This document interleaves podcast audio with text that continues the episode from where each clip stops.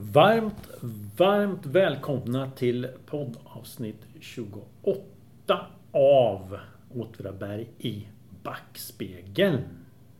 Hej Camilla! Hej då! Hur är läget? Tack, det är bra. Ja. Det blåser något fasligt ute. Ja precis. Och idag har vi ju, idag är vi båda två från början. Ja. Ja, vi är liksom tillsammans eh, från start Mm. eh, i, dagens poddavsnitt. Ja, det är som Eh, vanligt ja. nu igen. Men vi har den här lilla manicken med Ja. som vi spelar in i, idag. Mm. Och det är Eh, tur vi inte är ute du. Ja Det hade precis. inte gått. Jag har inte gått med strumpan sen gång. Nej. Ja, det Det hade det inte gjort. Nej, nej. Nej. Du, om jag, om jag... eh, Om jag säger så här, vad tänker du på då? Nu ska vi se. Eh, stora polisonger. V-jeans. Moonboots. Långt hår. Stenmarksmössa. Platåskor. Platåträskor. Och mockasiner. Vad jag säger? Ja. Vad tänker du på då? Vad säger du? Att du kanske borde börja klä dig lite mer modernt. Ja, och vad tänker du då att jag har för stil? Var kommer den ifrån? Nej vars, jag vet. Eh, jag tänker, jo, jag tänker att du pratar 70-tal. Ja men så är det ju. Och i den Ja, här uppräkningen tycker jag att du glömde sockerplasten. ja, Kommer du ihåg sockerplasten? ja Den precis. Fantastiska. Ja, Ja. jag hade den när jag gick på lågstadiet. tror Jag minns. med. Ja, ja, Mm. ja. Det, var jätte, det kan inte ha varit så vänligt. Nej, vet inte. Vad- Ja, vad heter det? Och inte bara, inte bara socker, vi hade de här badmössorna Ja. också. De- Jag tror vi har pratat om det Ja, det har vi. Med, med, med en lucka. Ja, precis. Ja. Ja. så det är som en slags rymd gubbe i plast där. Precis. Ja. Mm. Ja. Men eh, 70-tal sa vi ju. Och det är ju precis det som vi ska fördjupa oss i här idag. Ja, Ja. och jag tänker, vi ska ju prata om eller Åtvidabergs 70-tal. Mm. Men innan vi gör det... 1970-tal ska Ja, det kanske är säga. bäst att Ja. säga. 1970-tal. Men innan vi gör det så kan vi vara bra att säga något om Sverige under den här tidsperioden. Mm. Och du Roy är väl född 65 Ja, och jag är född 68. ja, Så en del kanske vi till och med minns själva absolut. av saker som ja. hände, Mm. i alla fall mot slutet. Mm. Och du kanske lite tidigare än jag. Ja. Det beror på om du, du när det gäller Lucia-tåg har du glömt allting så du, det kan ju hända att du Ja, har glömt. precis. Och när, ibland minns man och ibland tror man att man minns. Ja, jag vet. Ja. Mm. Och, och det första jag ska säga är precis en sån sak faktiskt. Jag ska börja med en sak på, om Sveriges 70-tal som jag vet att jag inte kan minnas. Eh, men som jag tänker på när det gäller 70-talet, nämligen oljekrisen 73. Då Ja. var inte jag så gammal och kanske inte något jag brydde mig jättemycket om heller. Med lågkonjunktur som följd och sen var det ytterligare en oljekris 79. Just det. Mm. Mm. Och skälet till oljekrisen var ju det som kallas för oktoberkriget som ehm, höll på 1973 mellan Egypten och Syrien å ena sidan och Israel å den, å den andra. Mm. Och OPEC-länderna, alltså en oljekartell av 13 länder, vägrade exportera olja till stater som hade hjälpt Israel under kriget. Vilket leder då till att priset på olja går upp. Det. Så det tror jag präglade Mm. ju väldigt mycket av Sveriges 70-tal. Ja. För inte minst... Och inte, och inte bara Ja. det tänkte jag, utan även fortsättningsvis. Man får, man, I mång- mångt och mycket får man ett nytt sätt att tänka. Ja, Mm. och inte minst så föranledde ju oljekrisen också en debatt kring alternativa energikällor. Just det. Ja. Och då kommer man lätt in på en annan 70-talsgrej som jag faktiskt vet att jag minns. Mm. Och då undrar jag, minns du de gula runda märkena med en röd sol som hade ett glatt ansikte och som folk bar till exempel på sina jackor? Ja, Knappar. det har ju med eh, kärnkraftsomröstningen. Mm. Kommer du ihåg vad det står på dem?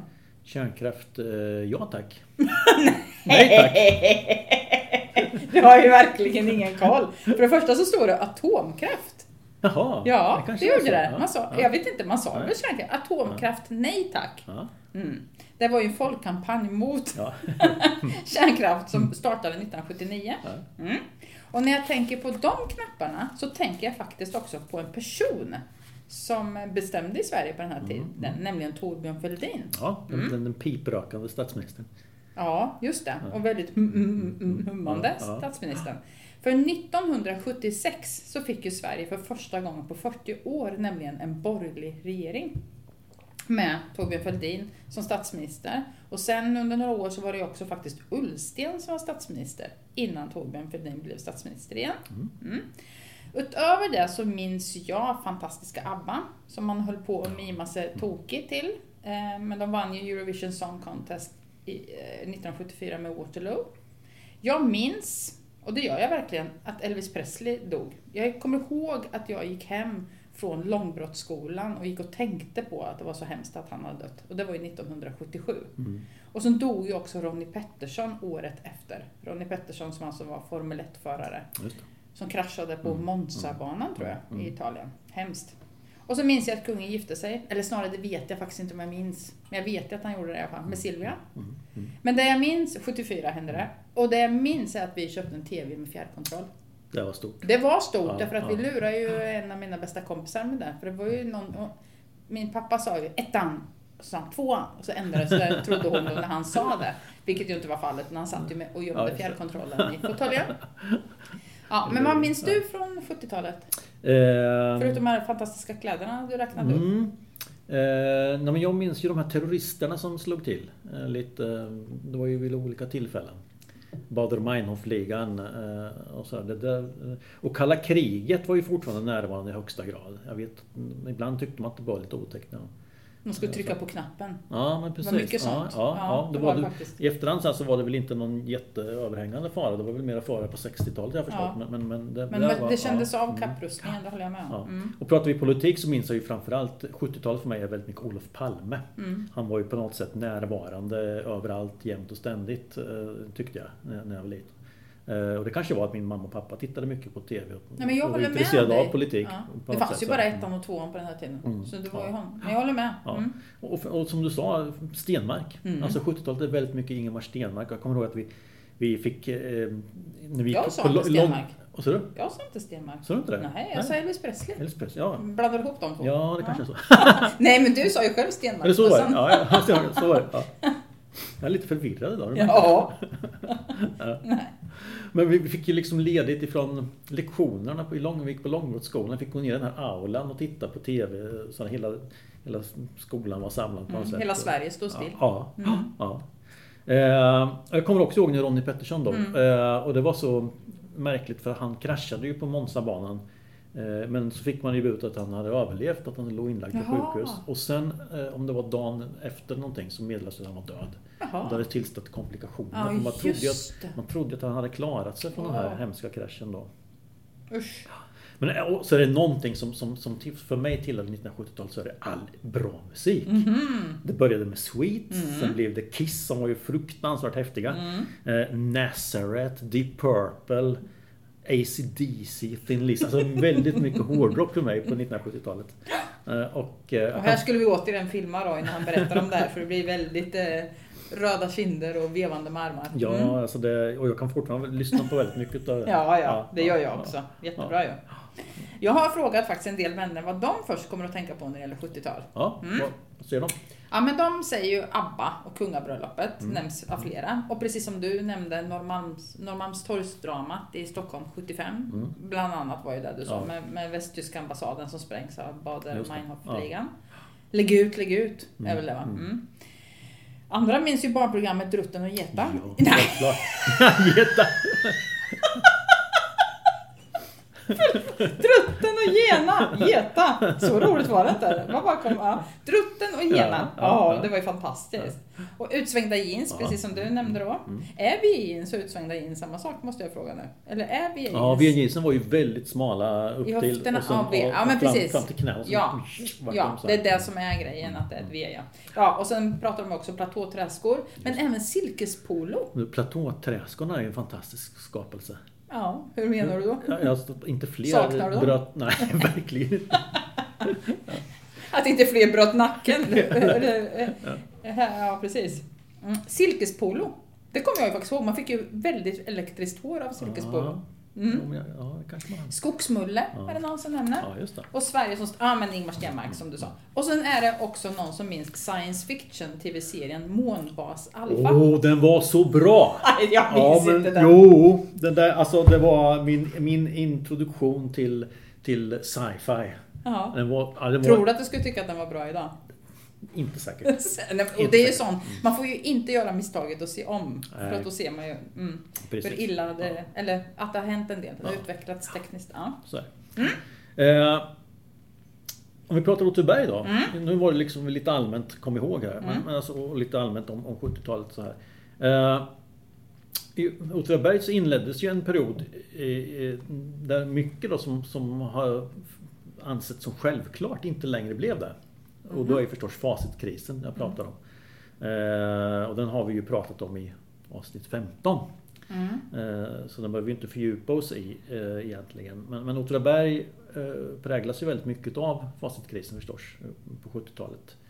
En dramatisk händelse både på det samhälleliga och det personliga planet för, för väldigt många personer. Mm. eh, Här så. Eh, 1970 så hade Åtvidaberg nästan 9500 invånare. Och man kalkylerade då med att Åtvidaberg skulle ha ungefär 30 000 invånare vid millen- millennieskiftet. Oj, oj, oj. Ja. Ja. Eh, Och då räknar man ju med fortfarande ett storföretag på orten. Då. Ja. Eh, Sådär. Eh, 1970 så genomfördes en kommunreform. eh, Där Björsätters, Hannes, Gärsrums församlingar eller kommuner slogs ihop eh, med Köpingen och Åtvidaberg. Även då Uknadalens kommun blev då Åtvidabergs storkommun, alltså vad jag kallar det för. Eh, Och politiskt så var det ju väldigt stabilt. Mm. Sedan 1919 så hade Socialdemokraterna haft majoritet, vilket de även fick under hela 1970-talet. Så man, man skilde sig då mot rikspolitiken här. Eh, Där det blev borgerligt i mitten på 1700-talet. 1970-talet så var det fortfarande socialdemokratiskt ända fram till 80-talet. Mm. Då. Eh, Men tittar man på bebyggelseutvecklingen så fortsätter ju faktiskt Åtvidaberg att växa trots facitkrisen. Eh, Så. Bostadsområdet Eksäter hade precis blivit klart. Och eh, 1970 så började man med det här eh, radhus eller hu- småhusområdet Lillsäter. Som ligger bredvid. Det görs en ny genomfart i Åtvidaberg. Eh, Den gamla gick ju... eh, Det som idag är Nygård, man gick förbi Krutkällaren, Stenåsgatan och en så. Kardemumma tror jag ja, den gamla, den gamla eh, kåsören har beskrivit det där som en av Sveriges vackraste infarter. Mm. Här gjorde man en helt ny, man byggde den då genom eh, Fågelsången, eh, Prästängen och så breddade man Järnvägsgatan. Vilket då, vilket då förstörde Järnvägsgatan enligt många personer. Ja. Ja, det är en sån här sak som Åtvidabergarna eh, återkommer till. Ja. Domushuset stod klart, det stora, Mm. som idag är vårdcentral. Eh, Nedre Nygård började exploateras. Det stora fältet där, där började man bygga också småhus. Vad var där innan? Fält säger du? Ja, det var ju jordbruksmark. Ja. Ja. Även andra bostadsområden börjar byggas. Eh, Det som jag kommer ihåg är bostadskvarteret Strandgatan eh, börjar byggas. Mm. Eh, Och de här fyrkantiga lådorna på Radhusgatan, de som var gröna, tror jag bestämt i sin färg. Från början? Från Då är de början. alla möjliga färger? Mm. Mm. Centrum ändrar karaktär. 1972 börjar man riva i kvarteret Getingen. Eh, Och så byggs varuhuset Getingen. Mm. Som uppförs. Eh, tredje delen av ålderdom, ålderdomshemmet i Östantorp börjar byggas. Eh, Fågelsångens industriområde eh, börjar också växa i början på 1970-talet. Eh, det, det har att göra med just facitkrisen. Eh, det bildades ett AB Åtvidabergs Industribyggen, ett kommunalt bolag, som, som då skulle se till att eh, Eh, För man skulle hjälpa mindre företag att etablera sig på orten. Det var som att liksom man försökte att häva eller motverka facitkrisens Mm. effekter Mm. i det här. Då. Så. Och kanske också liksom tänker att man ja, men också, vad ska jag säga, insett faran i att ha en Ja. stor arbetsgivare Ja. och snarare försöka få ja, flera Ja, företag att precis, precis. Mm. Eh, kvarteret Reserven eh, byggs 1975. Och Radhusgatan fortsätter man att bygga med de röda husen. Fiskarhagen med Gran och tallstigen. Övre och nedre Nygård. Eh, Nygård Vägverket kallas det för. Mm. Med Gran, eller Hallands Bohus och Värmlandsvägarna. Mm, just det. 1978 så började man bygga i Basthagen. Eh, Och 79 då så bygger man det största, eh, blir det största by- byggnationen på 10 år, nämligen kvarteret Trekanten. Mm. Så, så att det liksom händer väldigt mycket. Samhället fortsätter att växa trots eh. Minns du det här? Har du några Jag minns, ja, ja, ja, precis. Jag minns när de byggde reserven. Mm. Då bodde jag på Valkaren och så var vi och lekte på byggarbetsplatsen. Och jag Mm. Smutsade mig något så fruktansvärt så jag mor vart fruktansvärt arg på mig. Ja, fruktansvärt. Och, Ja, res- ja, fruktansvärt. Och reserven ska vi bara säga, det ligger ju alltså på vägen ner mot Strandgatan. Ja, på vänster sida. ja. Där som, ja, de här kedjehusen. Ja, det det var ju för jag- övrigt där Lennart Ottosson åkte Precis. sitt eget Vasalopp Ja. innan Mm, de byggde precis. då. Mm.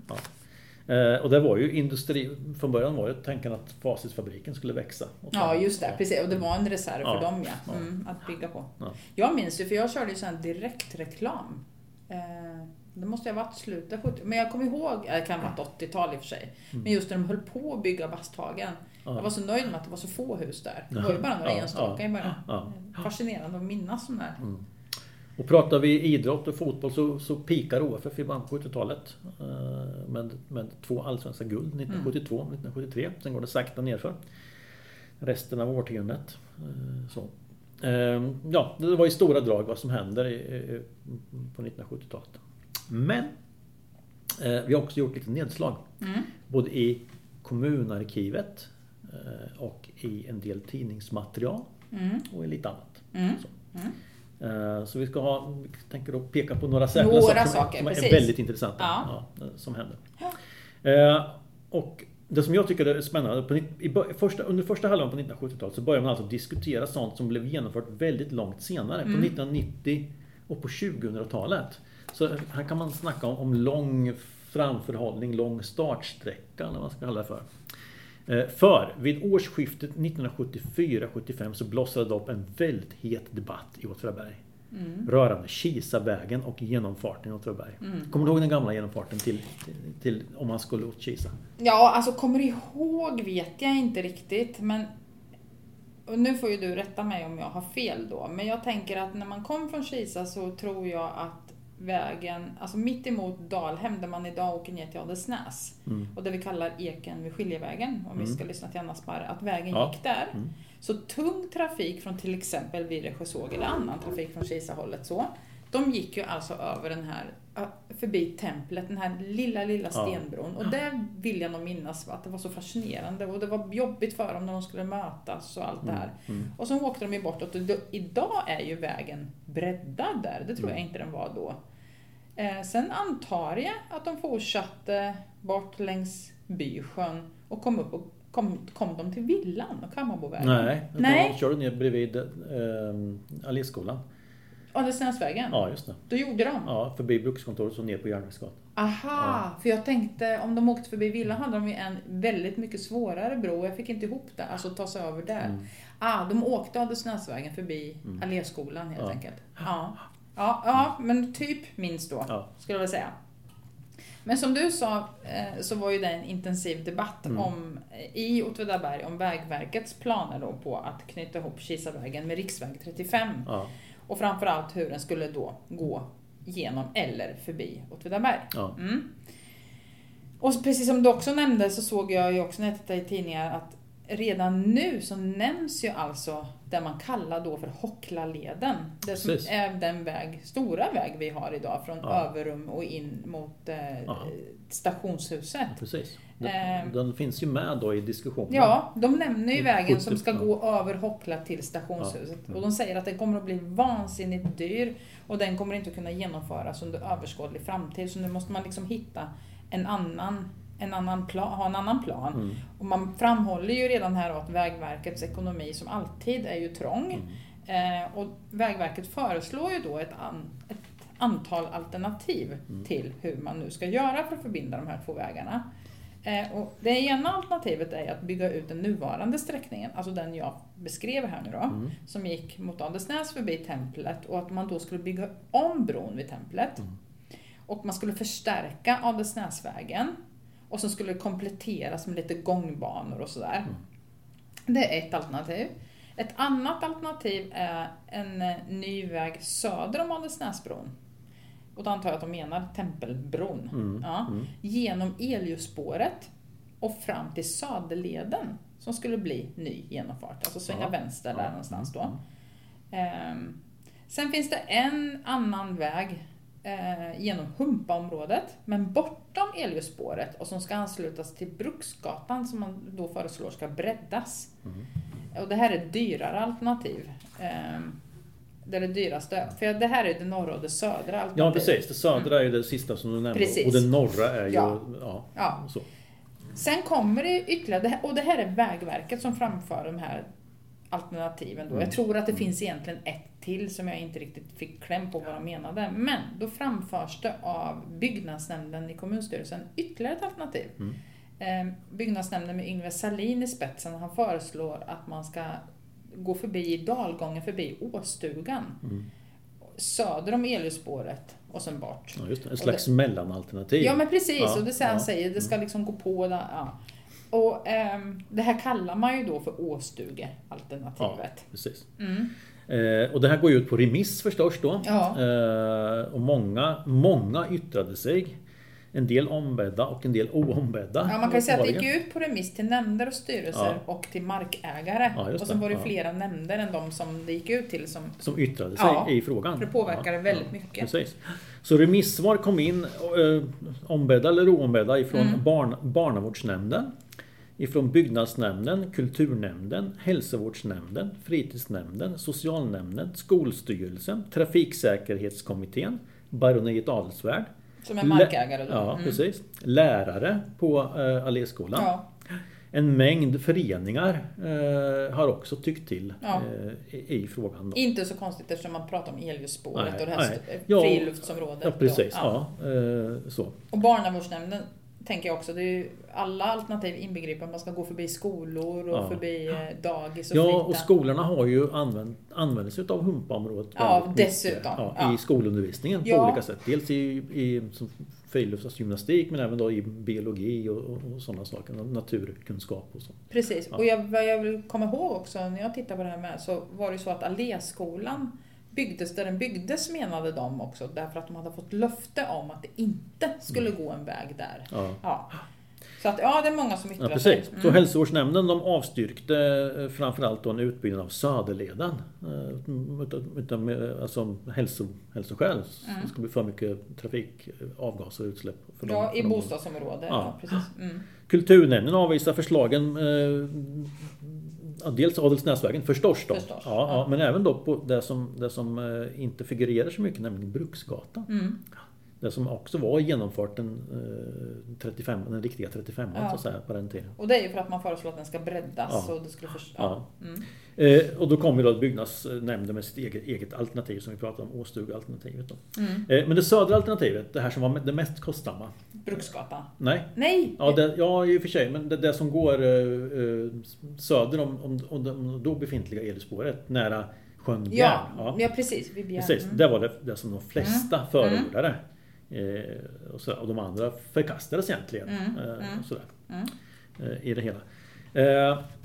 Och även då kommunen gjorde ett yttrande till Vägverket där man då tyckte till och, och, och, även att då det södra alternativet var det som skulle föredra, föredras.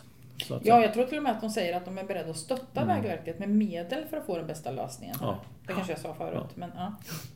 Men eh, och det hände ju liksom ingenting i frågan. Det här var 1974-75 Mm. förrän på 1990-talet, alltså 20 år efteråt. Mm. Det är så? Ja. Mm. Och då våren, förlåt, hösten 1994 Mhm. Då inviger man då den nya sträckningen utav Kisavägen som då går på vid Korshult från Adelsnäs till Korshult. Och då är det egentligen det här norra alternativet som, som man har byggt. Men egentligen. om det inte händer någonting i frågan, fortsätter Ja. man då alltså att åka över templet? Bruks...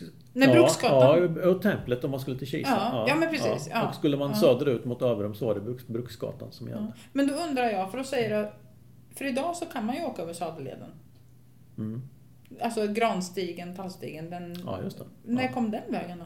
Den, man bygger väl hela, jag tror i alla fall, nu kanske jag är ute och far men, men har läst filmen, att man bygger hela sträckan mellan Korshult och... Ja, just det. Båda de två samtidigt. Ja. Ja. För sen den här vägen som är Hocklaleden, alltså den man kallar som är långt i framtiden, den, den kommer jag ihåg när de byggde. Då bodde jag i det här gamla epidemisjukhuset, det byggde man ju på, Ja.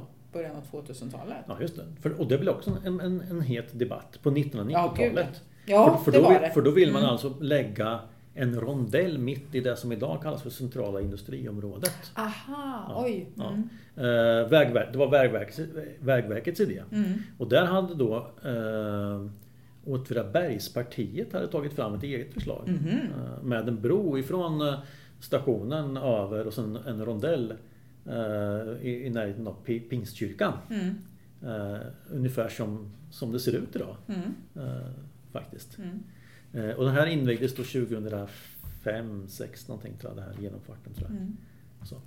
Jag såg också att OEF kommer in med någonting här där man föreslår, för innan om jag förstår rätt så gick ju Eliusspåret var ju bara på an, där vi idag då andra sidan Mm. Kisavägen. Kan det ha varit så? Nej. Nej, tvärtom. Kurtsbacken, nej precis. Kurtsbacken. Den, den fanns ju på båda sidor. Den fan, ja men precis. Om, om man tänker sig idag. Ja, Ja. och de, det jag tror de gör är att de föreslår en förlängning av Mm. Eliusspåret mot templet och så till och att man ska bygga den här bron, eller tunneln egentligen då. Mm. Men, eller eh, de pratar också om, eh, vad heter det, man kan gå på istället. Vad går man på om man går en väg? Bro. Nej. Va? Jag, tänk, jag tänker på så här med streck, här går man. Sa ja men precis. Övergångsställe. Ja precis. Ja. Föreslår man, vilket Ja. ju tur att det inte blev Ja, det, för det var fullständigt livsfarligt. ja. Övergångsställe, tänk att det kan vara svårt att komma på saker Ja. Så där tänker jag att det, så blir det ju. De bygger en tunnel för att förbinda. Ja, så Ja. de klyver ändå. Precis. Mm. Men det är lång, lång sträcka på något sätt. Det är en lång eh, process innan, gud, innan det väl blir Ja. utav det här. Och nu var vi framme vid mitten av 70-talet. Men 1972 så invigs en... eh, Går du bort ifrån Kisa-sträckan nu? Ja, lite grann Mm. kan man säga. Ja. Ja. För 1972 invigs en plats som jag tror att nästan alla Åtvidabergare varit på. Och då menar jag inte någon av affärerna i centrum eller någon sån här. Eh, Utan något mycket mer exotiskt? Ja, ja, exotiskt vet jag inte riktigt om det skulle jag vilja säga. Nej, okej. Spännande. Och så nästa år är det alltså 50-årsjubileum för Korshultstippen. Eller Okej. Korshults återvinningsstation Ja, som den heter idag. ja, Ja. Ja. Som ju är jättefin. Jag var där ute Ja, igår. ja så tjusigt är det Ja, ja. Jag växte upp på Valkaregatan och en sak som jag faktiskt kommer ihåg, eh, om än lite vagt, var ju då sopstationen vid Hockla. Mm. Det, och, och vad jag kommer ihåg var att dels var jag där med mina föräldrar och slängde skräp i. Men, men det brann också. Man brände alltså eh, soporna då. Mm. Och det kunde man se när, när vi satt i köksfönstret. kunde man se hur man eldade i den där. Men tog det inte det eld på ett, på ett sätt ibland som man inte tyckte var så bra? Jag vet inte. För 1972 i alla fall, eller innan då, så Mm. har liksom den här den här gamla förbränningstippen har ju varit ett problem uppenbarligen. Mm. Eh, Och förargat många åtvidabergare. Mhm. Särskilt de som bodde då, som oss, på, Valkaregatan. Ja. Där det liksom... Fick röka? Ja, Fick blev, det? där, där är, ja, men jag, det kommer jag inte ihåg riktigt. Nej. Men, men, men det har tydligen blivit en sanitär olägenhet. Mm. eh, där. Så man lade ner den 72 och tog då den nya sopstationen Mm. i bruk, nämligen Korshult. Mm. Eh, och metoden för hantering av avfall på den nya typen var ännu inte använd någon annanstans i Östergötland. Eh, framkommer det här i, i, i pressen. Eh, och den byggde på ett gammalt hederligt beprövat system att soporna skulle åter till naturen. Alltså, man skulle gräva ner dem helt enkelt. Jaha. Ja, jo. Ja, utan att det skulle bli någon miljö- miljöförstöring förstås då. Ehm, det var ju syftet. Så man grävde stora gropar och slängde ner Nej, men man tippade alltså man tippade industriavfall, hushållssopor och rötslam i en Mhm. stor hög så att säga. Jaha. Eller vad man ska kalla det för, på, på ett ställe där i Korshult. Ehm, och sen då eh, så, så körde man över med en eh, bandtraktor, plattade till det där då. Så vartefter. Mhm. Och sen så eh, la man ett lager utav eh, bark emellan. Mhm. Och så körde man på nya sopor, Mm. eh, plattade till det, Mm. la ett lager, lager av bark och så vattnade man på det där. Då, så att man skulle, och tanken var att man skulle pressa det här. Det blev en, en deponi helt enkelt. Har det där blivit bra då? I efterhand? Eh, ja, redan 1974 så fick man tydligen problem då för att Mm. här, alltså när det regnar så lakar ju de här soporna ur och, och, och tanken var att det skulle rinna ner i en damm som låg bredvid. Men det gjorde det inte? Ja, den läck, dammen läckte. Aj, aj, aj. Ja, så det fick man åtgärda med en gång. Mm. Eh, Men jag blev lite nyfiken för att så här gör man ju inte idag. Nej. Nej. Så jag pratade med Göran Burkén som, då, som har jobbat med på kommunen och på andra instanser med, med miljöfrågor väldigt länge. Han säger att deponin där pågick eh, fram till 1981. Tanken var att den skulle, att man skulle, att den skulle vara full som 1985 men redan 1981 så var den liksom, Mhm. eh, började man successivt att sortera avfallet eh, och fasa ut den här deponimetoden. Och idag så, eh, idag så sorterar man ju väldigt mycket eh, och deponerar egentligen bara glas och, och betong och, och sten, olika stenmaterial Mm. och, och sådana saker. Allt annat sorteras. Och, och väldigt mycket bränns faktiskt idag igen. Mm. Eh, sådär. Så man har liksom gått tillbaka Mm. i det här. Så Hockla-metoden var bra. Eh, ja, Mm. eh, egentligen var det väl det. Eh, fast man kanske, idag kanske man kan förbränna det på ett annat sätt. Mm. Ja, eh, så. Och nu håller vi inte på med det själva och bränner. Nej, precis. Utan, Det gör man på Tekniska verken. Ja, exakt. Har du smygrökt Camilla? Ja, men herregud vad... Akta dig, ska jag ställa frågor till dig. Eh, ja, det beror på vad man menar. Jag har inte hållit på och smygrökt, men jag har ju smakat som, sådär, du vet. Man krävde Ja, ja, att få ja. testa. Men sprungit och smygrökt i skogarna eller sådär? Nej, det har jag inte gjort. Har du? Då när du hade moonboots på dig? Jag snusade idag. Så Jaha. jag jag hade liksom Gör du inte det längre? Nej. Nej? Men Okej, det, det känns lite, mm. smygröken känns lite 17. Ja, men det håller jag med om. Så här, 78, ja. Ja, det var därför man har sådana kampanjer, vet du. Ja, precis. Non-smoking generation. Precis. Mm. Eh, jag kommer att tänka på det här när jag läste i en artikel från 1973. I februari 73 så bjöds det på glassfest på Alléskolan. Mm. Alla 550 elever fick glasspinnar. Eh, och anledningen var då att man får lärarhåll tacksamt noterat att både smygrökning och nedskräpning minskat betydligt under läsåret. Särskilt glädjande framhåller man då var att smygrökningen på skolans toaletter hade minskat.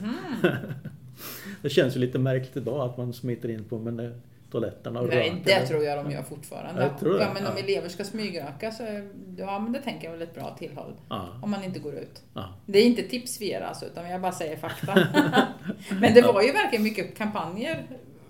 Både Ja. på Alléskolan och borta på Långbrott kommer jag ihåg. Ja, Med ja precis. Och så det, här ja, anti-rök. ja, och det fick väl lite genomslag tänker jag. Ja. eh, faktiskt. Mm. Eh, Får, man, får man tro. Men det känns väldigt mycket som, som någonting som, som jag minns att folk rökte. Att man rökte väldigt mycket. Ja, man visste ju inte hur farligt det var då, Nej, helt enkelt. Du, och så pratar vi glass. Vad hade du för Mm. favoritglass när du var liten?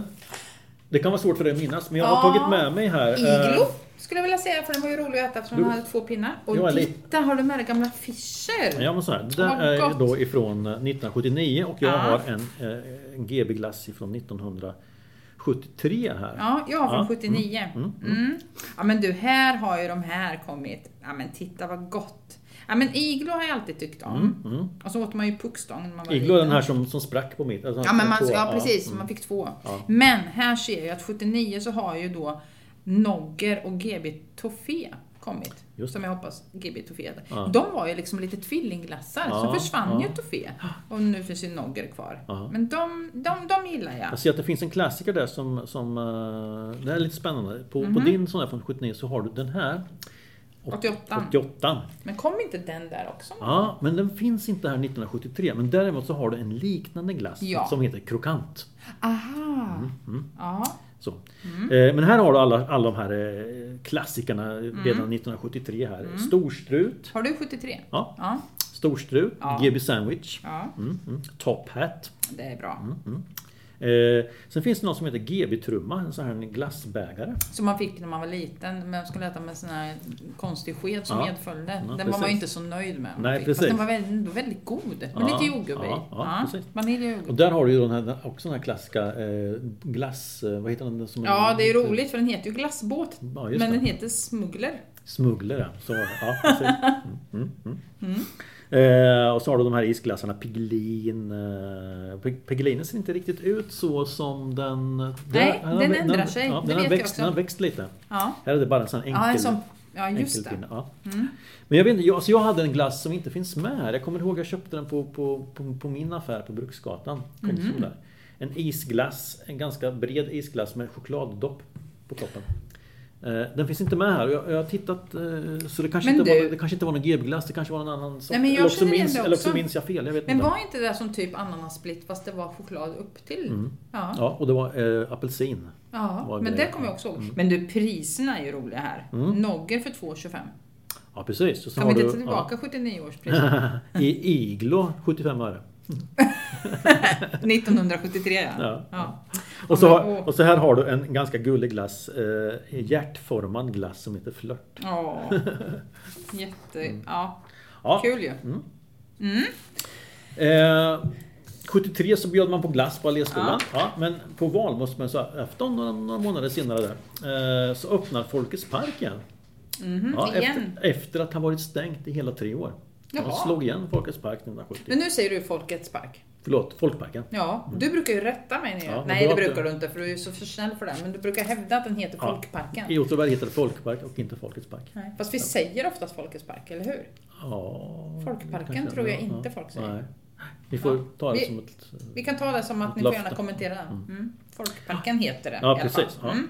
Men kommunen har i alla fall renoverat och fräschat upp parken och eh, man vill då så småningom eh, anlägga både lekpark, minigolfbana och en friluftsscen. Och det, egentligen har man ju gjort. Det, har ju, det finns ju där idag. Ja, man har I- gjort i, som man tänkte. Ja, I Folkparken. Mm. Ja, precis. Däremot 1973 så vet man inte vad man ska göra med den 40 år gamla teaterbyggnaden. Du har säkert sett den på bild. Ja, bara på bild. Ja. Mm. Eh, och man konstaterade att en upprustning skulle bli dyrare än en rivning. Eh, och det här hade man också då lagt ut på remiss Mhm. till eh, ett antal föreningar. Eh, som också, och, eh, och, och, och fackliga organis- organisationer var också eftersom det var Folkparken. ja, Folkparken. Mm. Eh, och de har också inkommit med ett remissvar om att det skulle nog säkert bli dyrare än, än vad det smakade. De stod bakom en rivning. Ja, Ja. och den revs sen också. Ja. Den här. Och det här är också någonting som har förbittrat Ja. väldigt många åtvidabergare. Jag kommer ihåg en, en, en utställning vi hade om, om Folkparken i museet. Jag, jag kom dit och möttes utav arga människor. För då hade de, inte att vi hade visat upp men att de hade kommit ihåg den här scenen och de var, hade liksom gått igång på det här. Att den hade Jaha. rivits och var, var arga och Så, förbittrade. aha, så Ja. efter det så tänkte du att vi får tänka oss för innan vi har var en- utställningar. ja, för riv upp gamla sår. Ja, det här var en het potatis uppenbarligen. Ja. Det, det trodde jag Ja. inte. Ja. Och du väckte liv i den igen. Ja, precis. Ja, verkligen. Ja, såklart. Ja. Vi pratar om att oljekrisen skapar nya sätt att tänka. Mm. Nytt, nytt beteende. Eh, återvinning är ett sånt. Eh, som då hade sin upprinnelse kanske i, i väldigt mycket i oljekrisen och nytt miljömedvetande. Eh, sådär. Och idag är ju faktiskt Åtvidaberg lite av ett loppismecka. Skulle jag vilja säga. Och här finns faktiskt en tradition. Och det första som jag kommer ihåg och som drog väldigt mycket folk och som har sin upprinnelse då i det tidiga 70-talet var OIFs loppis. Ja. Varje år i maj så var det loppis i sporthallen och på planen framför Ålunda-magasinet. Eh, 1974, för att ta ett exempel, så gjorde Korren ett reportage. OIF räknade då med att få in mellan 7 och 8 000 kronor. En summa som man idag kan köpa tjänster och eh, varor för ungefär 40 till 50 000 kronor. Mm. Och den här loppmarknaden pågick under väldigt många år. Jag, minns inte riktigt när den slutade men, men eh, den levde kvar väldigt länge. Mm. Och de här OIF-killarna från eh, styrke, styrkegänget kom och, bar möbler. Ja, just det. skänka. Ja, kul. ja. Mm. Du pratar om din relation till smygrökning. Mm. Mm. Vad har du för relation till UFOn? Jo men tack, den relationen är god Är faktiskt. så? Ja. Nej, vad relation? Jag har ju ingen relation till UFOn. För Nej. jag har ju tyvärr, ska jag väl säga, Ja. aldrig sett Nej. något. Men jag välkomnar ju sådana saker. Jag tycker att det är fascinerande, som så många andra. Men Ja, eh, ja. jag kan inte svara på... Jag har egentligen ingen relation. Ja. Jag skulle nog bli ganska förskräckt om det landade ett tefat i närheten av Ja, där jag bor. ja. Mm. Jag har ju faktiskt en liten relation till UFOn på så sätt att jag har varit och besökt för, för ganska många år sedan nu. Eh, arkivet för UFO-forskning. Just Som finns i det! Norrköping. Ja. Ja, som är, det finns i, sig- Norrköping, ja, mm, ja. Som är väldigt, väldigt fantastiskt eh, på många sätt. Mhm. Eh, där man då samlar eh, såna här berättelser och, och upplevelser och forskningsresultat och, och, och sådana saker. Då. Mm. Men vad jag ville komma till här var att i september 1974 så gjordes under en tre veckors period två observationer eh, av mystiska flygande föremål här norr om Åtvidaberg. Vid sjön Wien. Mhm. Ja. Och där sågs ett starkt lysande föremål. Det var några personer som var ute och fiskade på, på kvällen, natten. Oj, förlåt. Nu låter min... Ja. De såg, och då stod de ett starkt lysande föremål som först stod stilla. Det var ett UFO, hörde och du sen, landade? Ja, precis. och sen drog iväg norrut. Jaha. Eh, För att sen ljudlöst försvinna åt öster. Wow. Norrköpingshållet till. Ja. Och tre veckor tidigare hade samma fenomen iak- iakttagits av en annan person. Men då var det inget... eh, Då var det ett rött ljus det var frågan. Mhm. Har man fått en förklaring till det här? Eller vad man Eh, trodde att det Jag kunde vara? vet inte. Nej. Nej. Eh, faktiskt. Mm. Eh. Är det någon som Men, vet men något det är mer ju, om det så det är ju samma, det är samma, samma år som man får eh, eh, har en del sådana observationer görs i Stockholm. Mhm. Eh, jag kommer inte ihåg vad det heter nu. Det är ganska, ganska berömt sånt UFO-fall. Mhm. Ja. Det är ett UFO-år alltså? 74? Kan vara så. Mm. Kan vara så. Ja men du, är det då samtidigt som man, hit, man gör de här, man hittar cirklarna på sädesfälten och så? Eller var det senare?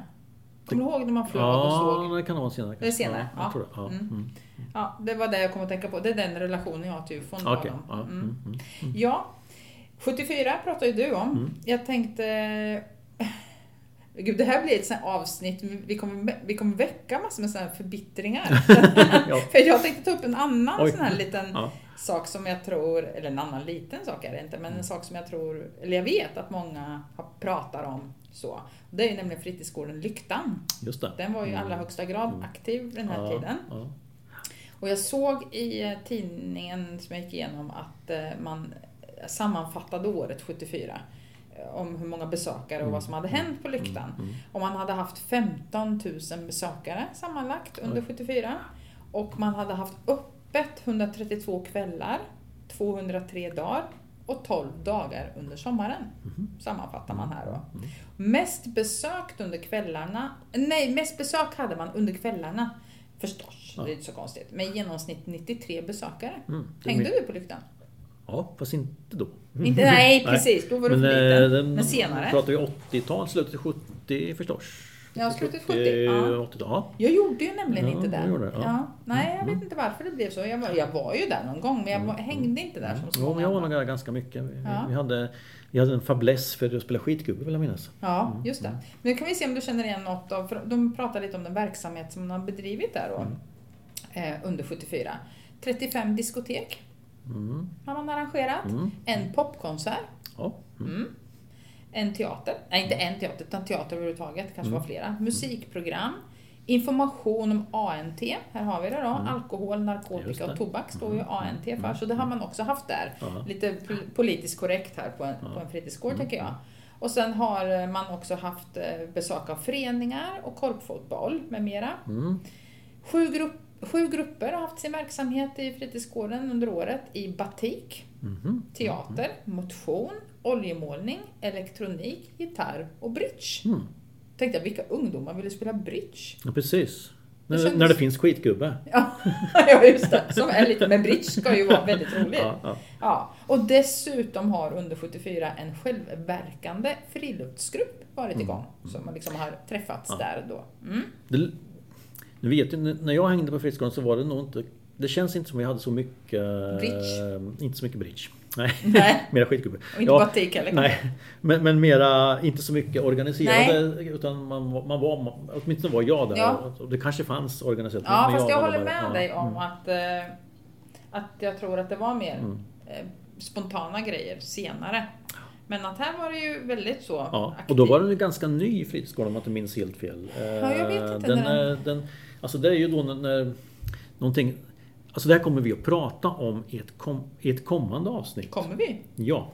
Har du bestämt vad vi ska ha för kommande avsnitt? Mm, vi ska ju ha någon gång ska vi ju ha ett live, ah, live-avsnitt Aha! på Ja. Linds. Där vi redan gått Ja, ut med. det Ja. var ingen hemlighet. Nej. Och, och det är ju då när, när vi ska ju prata om café då. Precis. Men bara för, för att föregå när kaféet läggs Ja. ner. Det är Ja. då fritidsgården flyttar in.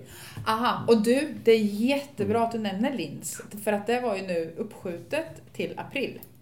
Just det. Ja, Mm. och nu märker ju, vi släpper ju det här avsnittet Ja, nu i april. Så det är ju nej. naturligtvis inget Linds. Nej. Utan vi har nu pratat med Linds och Mm. eh, vi har kommit överens om att vi skjuter det fram till hösten. Ja. Med förslag på ett datum i september, september, ja. som vi ska sätta senare idag. Ja. Men det kommer vi att gå ut med. Mm. Ja. Mm.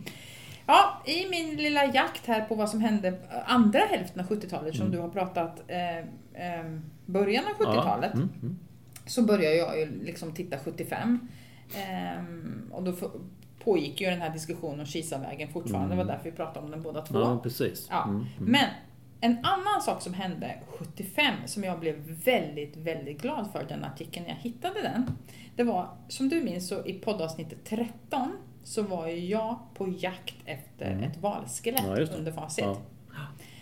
Eh, och då Roy, så drog ju du ett skämt, om du kanske kommer ihåg det, om valboxen. Det gjorde jag kanske. Det gjorde du Ja, kanske? ja. Mm.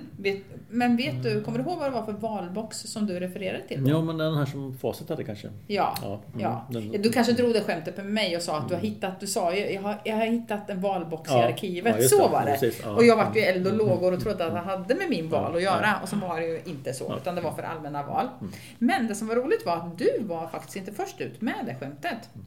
För år 75 så döpte nämligen folkhumorn i Åtvidaberg Facitfabriken i samhället, alltså facetten här där Ja, vi sitter, ja. huset, de döpte den till valboxen. Jaha.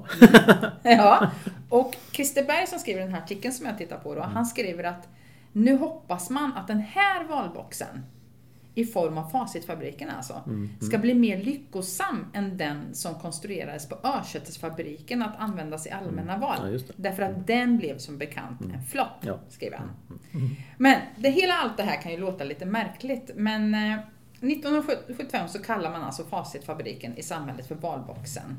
Och som du ju minns, så vi vet ju varför. Ja.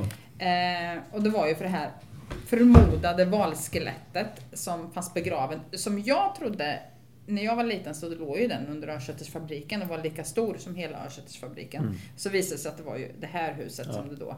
Eh, och det visade sig vara sant. Eh, eh, alltihopa, att det fanns sådana spekulationer. Eh, och för att höra hela historien och ett faktiskt ögonvittne, en person som sett benknotor, så ska man lyssna just på avsnitt 13. Ja. Så be- behöver vi inte prata mer om det nu. Men anledningen till den här artikeln var att jag berättar ju i det avsnittet då, 13, om Olle Söderbäcks naturvårdsinventering. Mm. Kommer du ihåg det? Mm. Olle var ju nämligen naturvårdssakkunnig på Åtvidabergs kommun. Ja. Och han trodde ju också på det här med valen. Mm. Ja, att det fanns en möjlighet att det Att det fanns, fanns, ja. ja. Och han hade varit i kontakt med Rune Caesar som Mm. då levde och som också var ett ögonvittne till när grävmaskiner i samband med tillbyggnaden av den delen som var snickerifabriken då i slutet av 50-talet fann benbitar av Mm. sällan skådat format i schaktmassorna. Och det hela som jag berättade där och det tystades ju ner som bygget redan var försenat. Hålet fylldes igen, fabriken byggdes till och sen glömde man ju bort alltihopa, skriver Christer Berg då. Eh, jag tror inte att Rune Caesar glömde bort det. Han, Mm, Nej, nej, Nej. inte. Och man glömmer bort i alla fall fram till 1975 och Olles inventering. Mm. För nu börjar han ju titta på det här igen då. På goda grunder så tror han nämligen att skelettet finns där och att det är efter en förmodad grönlandsval, alltså Ja. jordens största djur, som simmade de arktiska haven för cirka 10 000 år sedan. Mm. Och nu hoppas man ju då att utgrävningarna ska komma igång. Nu har ju Olle liksom sagt här i sin inventering att ja, men det finns nog ett skelett här. Eh, och det här måste vi titta på. Mm, mm, Och han tar själv kontakt med Riksmuseum och med Facits ledning. mm. Och Riksmuseum de vill absolut få igång de här utgrävningarna så snart som möjligt Mm. eftersom de tror att det är högintressant och det kommer att väcka sensation. Och de finner då Rune Caesars berättelse trovärdig. Och de säger att det Caesar då förmodligen såg den där gången han stod i fönstret och tittade ut, det var valens käkparti. Mm. Mm. Medan facitchefen Hans Werthén, han är sådär kan man väl säga, lite småljummet Ja, mm. intresserad men ändå förstående Ja. till att man vill ta reda på det här. Men han säger att från företagets sida så kommer de inte att engagera sig ekonomiskt. Eh, Men man kan räkna på, om de vill, vad det skulle kosta att bryta upp det här betonggolvet. Det skulle nämligen vara ett omfattande Ja, ingrepp och det vet ju jag för jag var ju där nere och tittade på det här golvet också. Eh, Olle han hoppas ju nu förstås att man ska bryta upp golvet under sommaren 1976. Ja, mm. Sen står det inget mer. Det bara dör. ja, Ja. det händer liksom ingenting. Nej, och jag vet inte, jag fick ju höra av andra att, att de till och med blev så pass att de inte släppte in Olle innanför grindarna. För han blev väl ganska, han blev förmodligen, han, han ville ju verkligen, ja, han ja, han ville ju liksom att det här skulle komma igång. Så det blev inga utgrävningar då. Eh, och Olle fick ju dessutom en hel del, vilket jag kommer återkomma till, och en hel del annat att göra. Han, blir, han är lite huvudperson här i... Han är lite grann som Palme var för, för mig på politik. Han, Olle är på något sätt lite allestädes närvarande här Ja, här, ja, ja, gissas. Det tänkte jag också säga. Att när jag tittar från 75 och framåt så är den som dyker upp mest i artiklarna som jag läst, det är ju Olle Ja, Söderbäck. ja, ja. På många Ja, olika ja. sätt. Dels att han är naturvårdssakkunnig men också för att han gjorde de här böckerna om Ja, sockna och för att han ritar. Och, men han är väldigt, väldigt engagerad på många olika sätt. Eh, under mitten av 70-talet så förs det också, nu går jag bort ifrån valskelettet där, jag vill också riva upp golvet kan jag säga. Jag kanske ska kolla vad de räknar på att, det. att det kostade den Det kan vara gången. lite dyrare idag. Tror du att det är dyrare nu? Ja. Ja, säkert. Men nu kan man ju också göra sådana borrningar vet du. ja, vi pratade om det här med scanning. Ja, ja det vore ju himla roligt. Mm. Ja, under mitten av 70-talet så var det också en livlig diskussion om området vid Edberga. Som skulle göras till sportfält, fotbollsplaner och så. Och 76 så inkommer det en skrivelse till kommunstyrelsen som berör just det här området. Kanonkullen, Kanonvallen, Kanonvallen Edbergastrand, Templet och Kärlekseka. Skrivelsen i sig lämnar jag därhän. Men jag fastnade på Kärlekseka. Vilken är det? Vet du? Nej, Har du hört talas om Kärlekseka? nej, det tror jag inte. Nej, vi känner ju till en skiteka. Ja, just det. Ja. Och vi känner ju faktiskt till eh, eken vid Skiljevägen. Mm. Som ju Anna Sparre, men Ja. skiteka. Men jag har hört mig för Mm. och jag har fått veta att eken vid Skiljevägen och Kärlekseka är en och den Det är samma. samma ek alltså? Det är samma ek. Ja. Vet du vilken ek det är? Ja, det måste ju vara den som står i korsningen där. Precis där trafiken från Kisa åkte in. precis. Ja, ja. Innan man kom fram i templet. Ja, Ja, och under den så finns det en liten träbänk. Och det är precis, precis. innan man åker Mm. vänster till Adelsnäs, eller ner, nu får man ju inte åka där, höger ner mot templet. Nej. Men där precis, det är ju verkligen ek vid, vid skiljevägen. Men den kallas alltså kärlekseka och det kan jag förstå. Har det att göra med, med um, Seth Adelsvärds förälskelse i... eh, Aha! Ja. Jag tänkte att det var ett bra ställe att liksom svärma lite. Ja, det kanske. Man kanske Ja. sa, ja, men både och. Ja, jag tänkte i alla fall att det var lite roligt. Vi kanske ska börja kalla det för kärlekseka. Ja, men det är ju ett ganska fint namn. Jättefint. Ja. Mm. Ha, jag går vidare här Ja. i, mina, i, min, i mina kommunarkivs och tidningsartiklar då. Mm. För i början av 77 så skriver Korren i det här fallet då om en revolution. Oj, Mm, som kommer att äga rum på Stortorget med omnejd. oj. Mm. Ingen giljotin som kommer Nej, upp. han inte skriver faktiskt här, eh, författaren, att det är en mer fridsam revolution. Mm. Fast jag vet inte hur Åtvidabergarna tyckte att det här var egentligen, Nej. om det var så fridsamt. Men det var ingen giljotin i alla fall involverad vad jag vet. Men affärer, banker, institutioner och kommunala förrättningar hade behov av nya och framförallt större lokaler.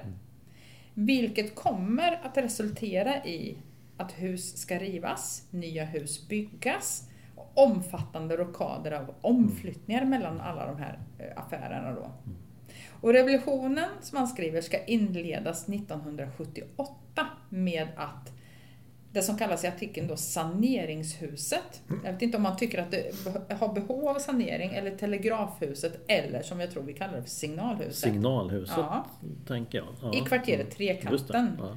Och egentligen så är det två sammanbyggda hus Ja, tror jag. Mm. ja. Så egentligen på bilderna när jag Ganska- sett så tycker jag det ser ut som flera sammanbyggda hus. Det är väldigt så Ja. olika. Ja. Men den ligger alltså på Adelsvärdsgatan där Trekanten ligger idag. Ja. Si- Signalhuset heter det ju därför att den byggdes för eh, Ossa-industriernas eh, personal.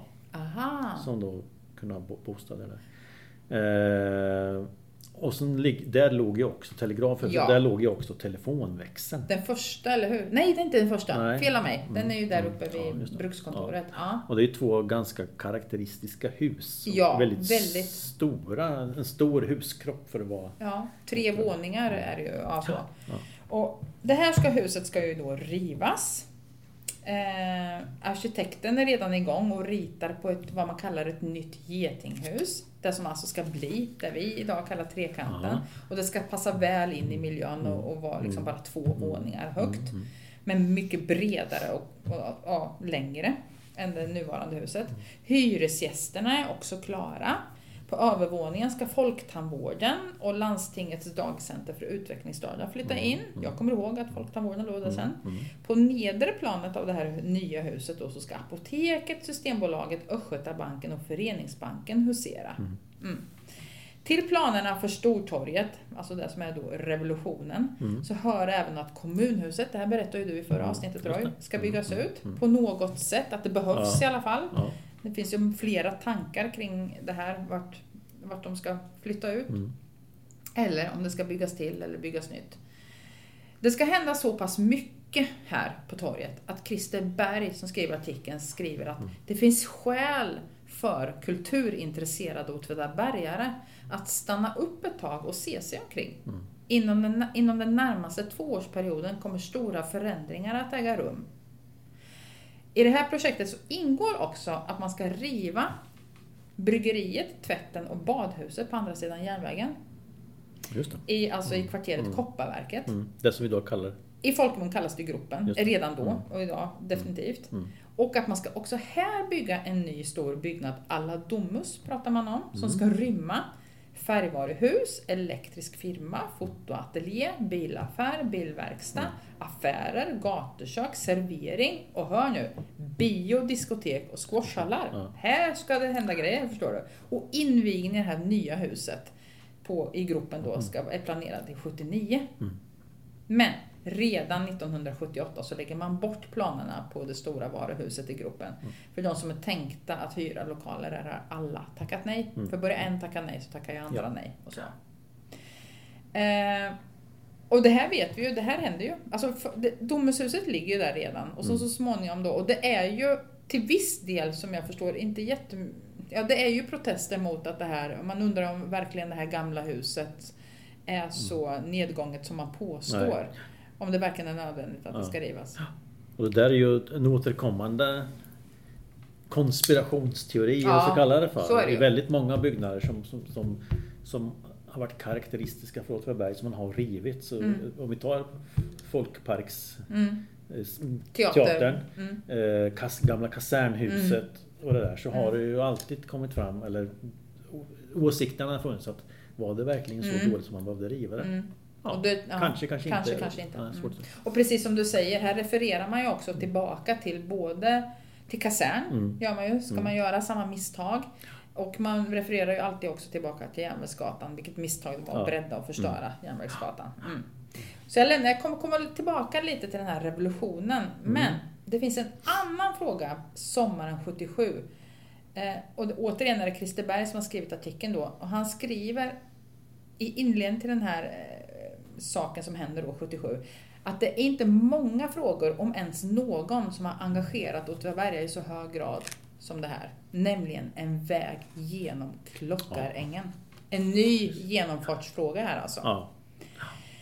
Eller en ny genomfartsledschock Ja. kanske vi ska säga. Ja. Än mer än den här Kisavägen. Och det hela, det som händer här nu är att trafiken vid Centralskolan med över, ja, omkring 500 elever har blivit ett bekymmer. Det är en smal väg, Slevringevägen. Den är brant. Sikten är dålig. Eh, Man behöver göra någonting, inte minst som trafikfaran kommer att kraftigt öka med de nya bostadsområdena som du pratade om, Göstas Mm, park mm, och Basthagen. Ja.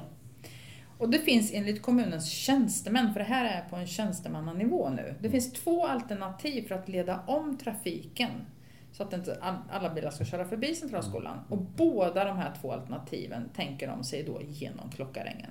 Mm. Och Klockarängen, ska vi kanske säga, det är ju nedanför församlingshemmet, alltså med musikpaviljongen, kanalen, Mm. gamla kyrkan som Mm. ligger där. Ja. Ja. Eh, och då tänker man sig ju då att eh, vägen ska Ska du gå förbi Kopparvallen? Ja, Eller? man tänker nog den ena i alla fall. Ja. Över musikpaviljongen, Ja. över kanalen. Till Kopparvallen och Kvarngatan, Grevgatan ska man gå ut på något sätt där. Mm. Mm. Dock så tänker de här tjänstemännen att de ska be då naturvårdssakkunnige Olle Söderbäck, Ja. ja, Ja. Mm. Olle Söderbäck igen, göra en naturinventering av området innan man går vidare. Och så småningom lägger det som ett förslag då Mm. till politikerna. Mm.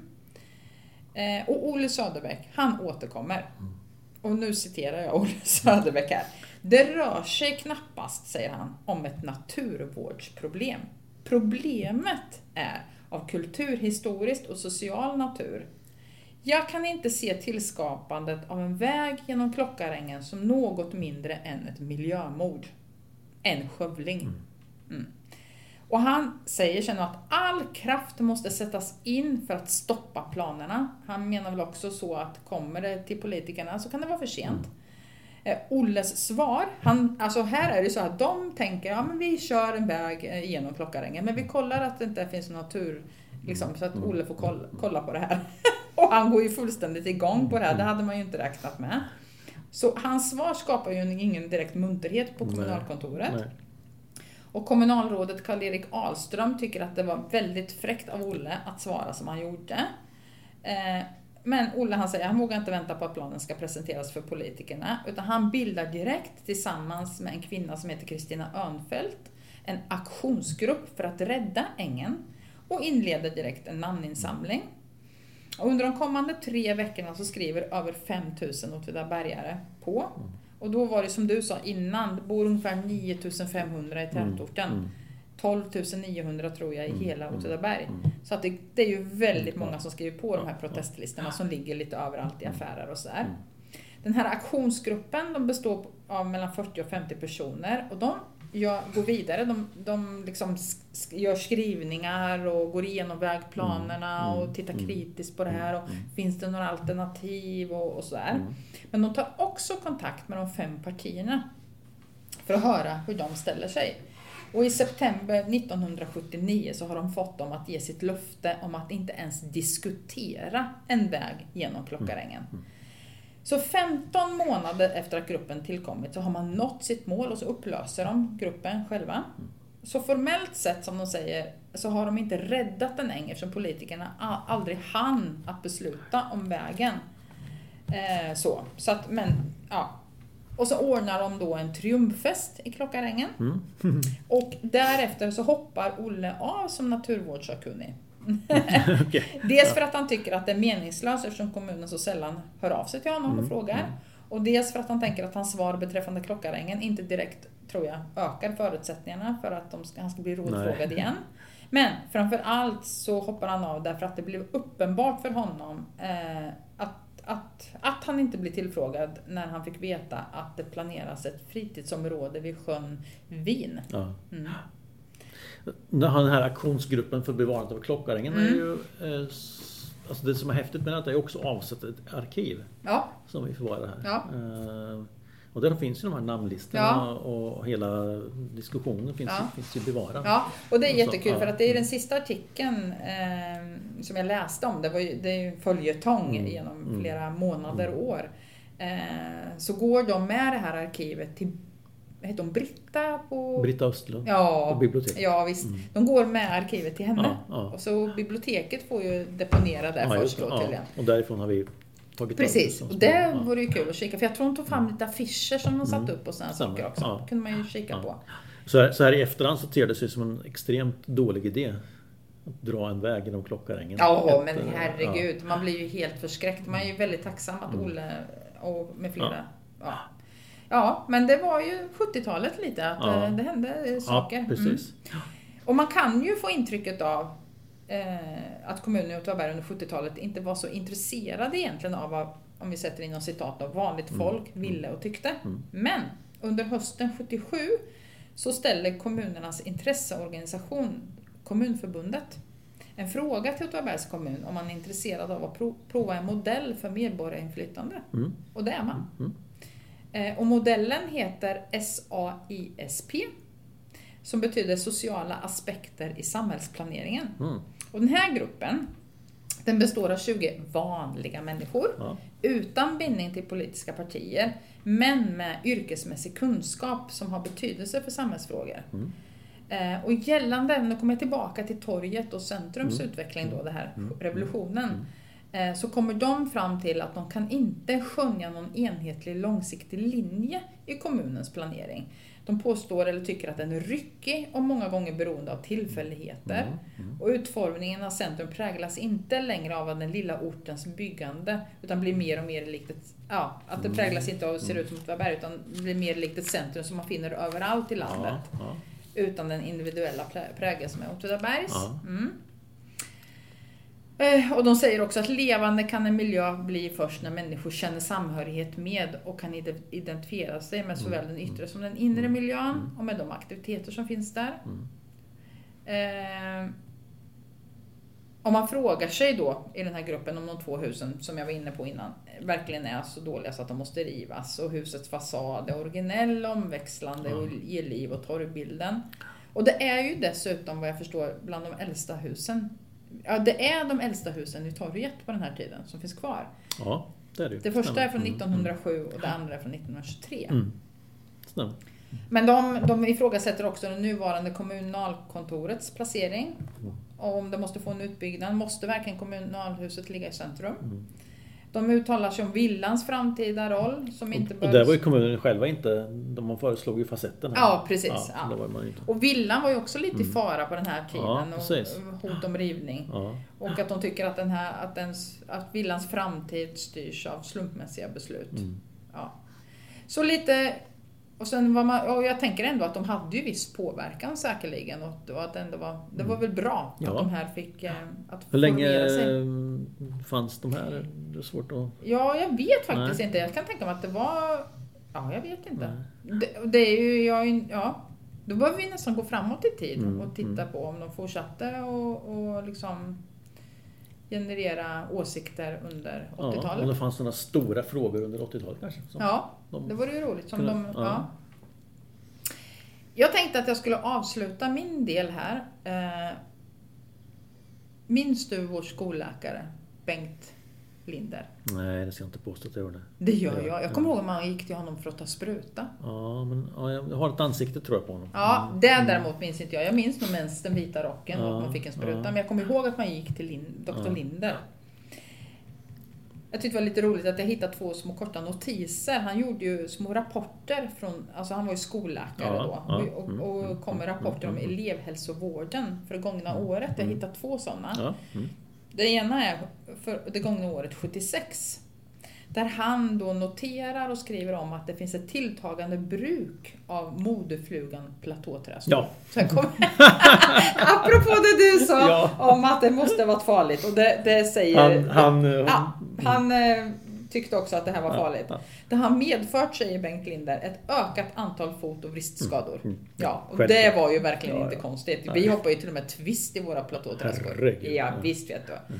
Han skriver att skorna är är helt felaktigt konstruerade. Och han tycker att det är egendomligt att propagandan mot dem inte är större. Mm. Bruket av platåträskor säger han också förekommer bland elever i alla stadier. Ja. Mm. Det är ju ja, klart. Sen hittade jag en, eh, också en rapport från, där han refererar då eh, 1977. Mm. Eller möjligen om den 1978, ska låta det vara osagt. Där han säger att olyckorna i rullbrädesåkning ökar. Just det. Ja, och det kan jag säga att under eh, andra hälften av 70-talet så händer det väldigt mycket med rullbrädor. För det är mycket artiklar kring de här som har uppvisning i Precis. sporthallen Ja, och Skateboard. skateboard, Ja. baken. Ja. Mm, Magnum Bodum. Ja, Mm. men det är mycket och, och jag kommer Ja, ihåg när ja, de hade den här ja. uppvisningen och, och det var mycket rullbrädesåkning i alla fall. Mm. Och, eh, och han säger också att en lämplig plats för, för åkning bör ordnas. Ja. Mm. Han säger också att flera flickor har fallit offer för modenyckeln att ta hål i örsnibbarna. Ja. Vilket gett upphov till infektioner efter- eftersom Mm. hygienen eftersatts i samband med läkning. Och han tycker att skolorna bör propagera mot hål i öronen. Han känns lite konservativ den är Linder. Ja, jag tror det är lite läkarens roll liksom, på något Ja, sätt. Ja. Ja. Ja, gisses. Ja, det finns ju så otroligt mycket Mm. mer att berätta om om man tittar i tidningar och i kommunarkiven om de här åren. Ja. Så vi har ju bara gett... Ja. Precis, ett, ett, par, ett par nedslag, Ett par i, nedslag. i 1970-talet. Men det är ändå lite mm, kul. Vi har ju ändå växt upp. Det är ju Ja. vår, det är ju vår barndom och början till ungdomsår på något sätt inom Ja. 70-talet. sådär. Ja. Och som sagt, det finns ju mycket mer. Jag såg bland annat, om jag pratar om att Olle Söderbäck var en person, eller vi sa att han figurerade väldigt mycket i tidningarna. eh, Så var ju också Roland Lind en person Mm. som, jag, Mm. som jag såg flera gånger. Just med utbyggnaden av simhallen, sporthallen Mm. och Mm. ja, att de hade öppet på baksidan och de här Ja. sakerna. Så det är jätteroligt. Väldigt mycket nostalgi faktiskt att titta i det här. Som man minns mycket Mm. ja, av. precis. Så är det Mm. faktiskt. Eh, jag tänker de bilder vi sen kommer att lägga ut mm, här i det här sammanhanget så, så eh, det finns väldigt mycket bra bild, bildmaterial som man kan relatera till. Absolut. Ja, Mm. Och jag tänkte också att innan vi avslutar så vill jag återigen tacka alla, eller vi vill tacka alla som stöttar podden. Vi har ju fått stöd även förra månaden. Mm. Personer som har valt att sätta in en liten summa, Mm. eller stor summa också för den delen. Mm. Eh, och vi har ju valt att inte säga några namn på de här och det ska vi inte göra. Men vi vill gärna Vi är- bli väldigt, väldigt tacksamma ja, för det. tacksam. Ja. Mm. Stort tack. Stort tack! Och är det så att man vill stötta podden eh, så finns det ett swishnummer som går till Brukskultur som är 123 012 31 25. Mm. Så jätte, jätteglada blir vi för allt stöd vi kan få. Och även från företag. Är det så att man vill göra en podd i samarbete med oss så hör jättegärna av er. Mm. Ett tillfälle att få att vi kikar lite närmare på företagets historia. Och man Precis. behöver ju inte heller känna, tänker jag, att man ska ha ett arkiv som vi kan titta i. Utan vi pratar ju Ja. väldigt gärna med personer och intervjuar Precis. oss också. Och det finns tidningsartiklar Ja, och det ja, finns allt möjligt som vi kan hitta själva. precis. Ja, har du något du vill säga? Ehm, nej, Nej, tror vi, tömde, vi är helt tömda på Vi tar- 70-tal. vi tömde ämnet för tillfället. Precis, ja det gjorde Ja, vi. ja. Ja. Kul ju! Ja, men eh, då säger vi Hej då!